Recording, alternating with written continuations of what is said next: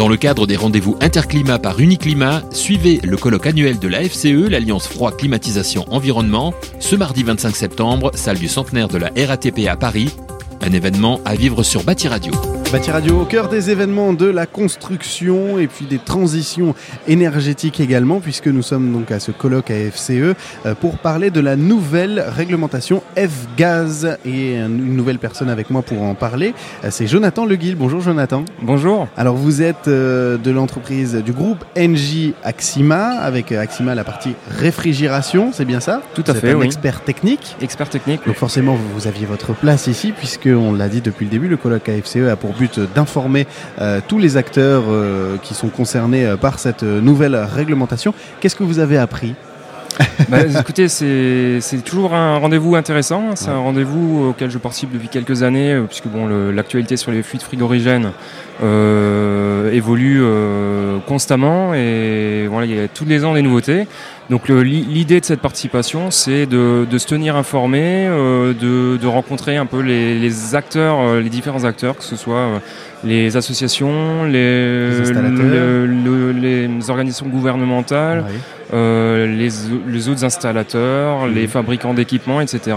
Et voir un peu ce qui se trame pour les années à venir, et pour analyser aussi si on est sur la bonne voie. Si vous êtes sur la bonne voie de développement. Alors on va parler d'un peu de ENGIE Axima, donc la partie réfrigération. Est-ce que vous pouvez nous décrire un petit peu votre entreprise et nous dire à qui vous vous adressez, nous faire vraiment le portrait de votre entreprise ? Voilà. Alors ENGIE Axima, c'est un acteur de l'installation, de la maintenance, de tout ce qui est système de climatisation, ventilation, chauffage et également de réfrigération. D'accord.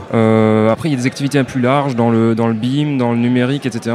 Toutes les évolutions du bâtiment. Forcément, et pour ma part, je travaille sur l'activité réfrigération. Okay. Donc cette activité réfrigération, elle s'adresse à l'ensemble de la chaîne du froid. Donc on va retrouver la grande distribution, la logistique sous température dirigée, l'industrie agroalimentaire, les industries diverses qui ont besoin de froid. Donc il y a du froid dans énormément de secteurs, également dans l'agriculture.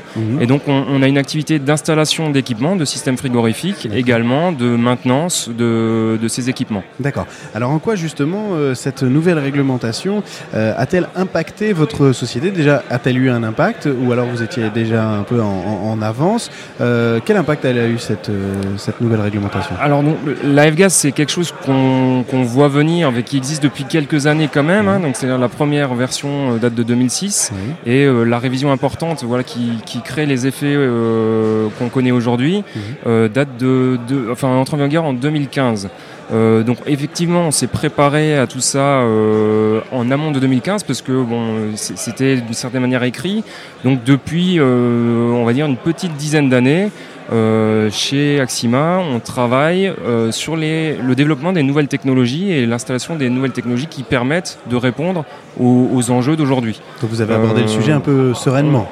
Un peu plus sereinement que quelqu'un qui n'aurait rien préparé. C'est resté quand même assez violent l'année dernière, hein, puisqu'il y a eu des hausses des prix, qui a été assez violente pour nos clients, et également qui a des répercussions sur nous de par des pertes de confiance. Voilà, c'est parce que vous faites la partie maintenance aussi, et cette partie maintenance inclut le changement de ces liquides frigorigènes. Tout à fait. Voilà, donc on fait des installations, on les maintient parfois chez des clients sur toute leur durée de vie.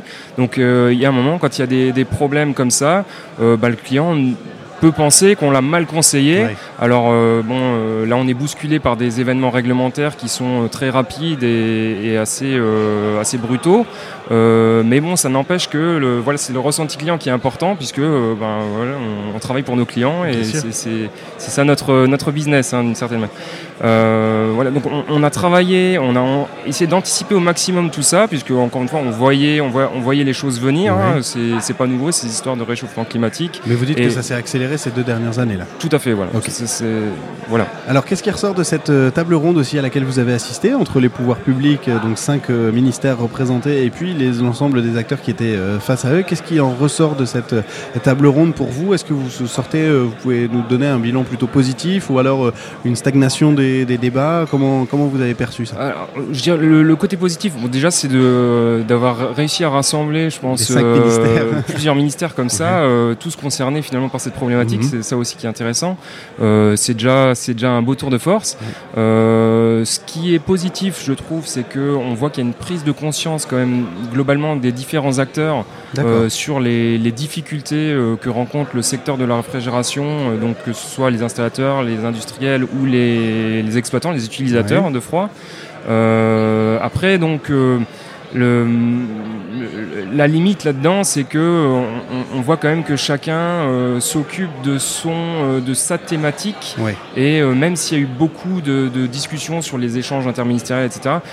Enfin, sur le terrain, on voit qu'il n'y a pas trop de coordination. En tout cas, on a du mal à la sentir. C'est un manque de coordination, de communication, si vous diriez.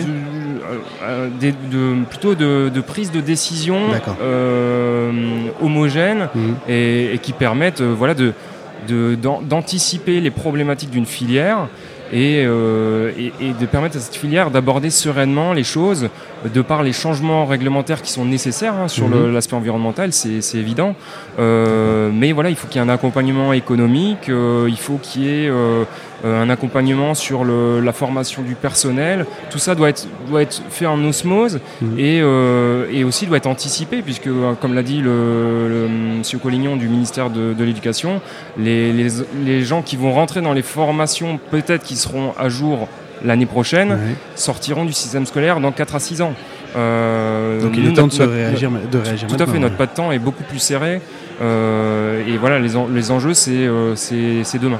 Alors, pour ENGIE Axima, donc, pour la partie réfrigération, vous reconnaissez cette transition énergétique, cet enjeu écologique qui touche le milieu de la construction et du bâtiment. Est-ce que vous avez l'impression de bien négocier ce virage et que du coup, toutes ces réglementations sont là aussi pour favoriser cette transition énergétique ?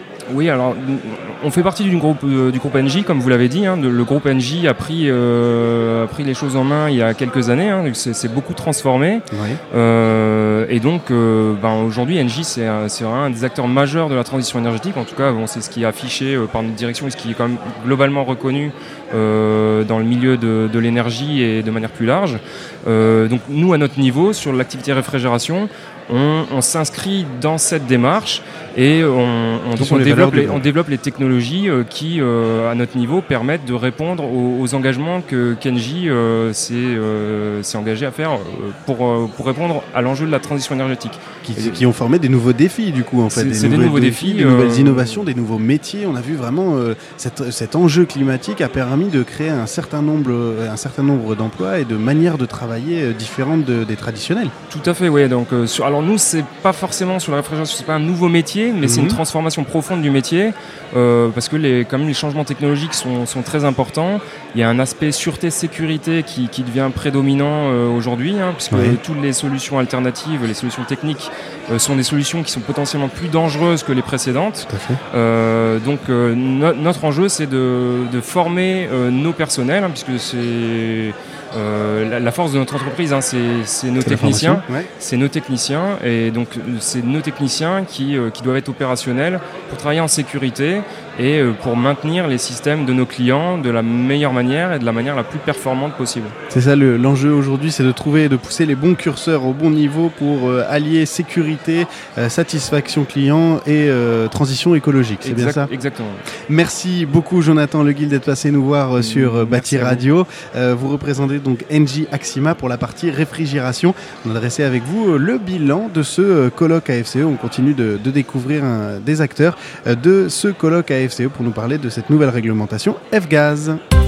Dans le cadre des rendez-vous Interclimat par Uniclimat, suivez le colloque annuel de l'AFCE, l'Alliance Froid Climatisation Environnement, ce mardi 25 septembre, salle du centenaire de la RATP à Paris.